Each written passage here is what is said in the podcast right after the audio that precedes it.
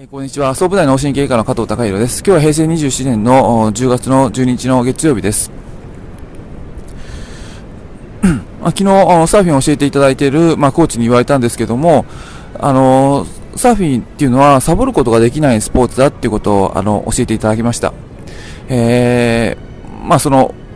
沖へ行くのに、えー板の上でこ漕ぎながら行くんですけども、漕ぐのが辛くて、えーまあ、あの、海の中に、あの、板から降りて海の中に立ったとしても、ザブンザブンって波が、あの、すごい勢いで自分自身に降りかかっていくの、くるきますので、その波に、えー耐えるっていうか、その波を受けることで、まあ、体力使えますし、まあ、いずれにしても、どんな形でもか体力を使ってしまうっていうような、あの、スポーツなので、あの逆を言えば、まあ、自分の意思に反して体力がどんどんついてくる状況なのかなと思います。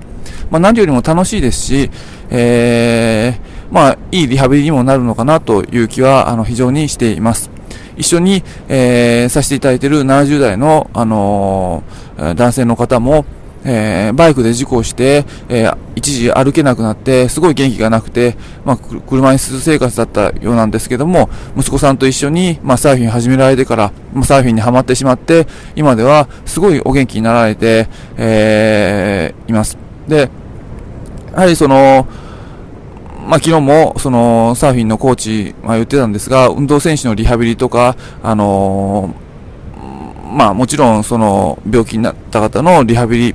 えーこういったものにも、あのー海に入る、海で歩く、プールで歩くっていうよりも海で歩くっていうのは、まあ、一つのリハビリの一つの可能性なのかなっていうのを、ちょっとやりながら、あのー感じました。え今日は以上です。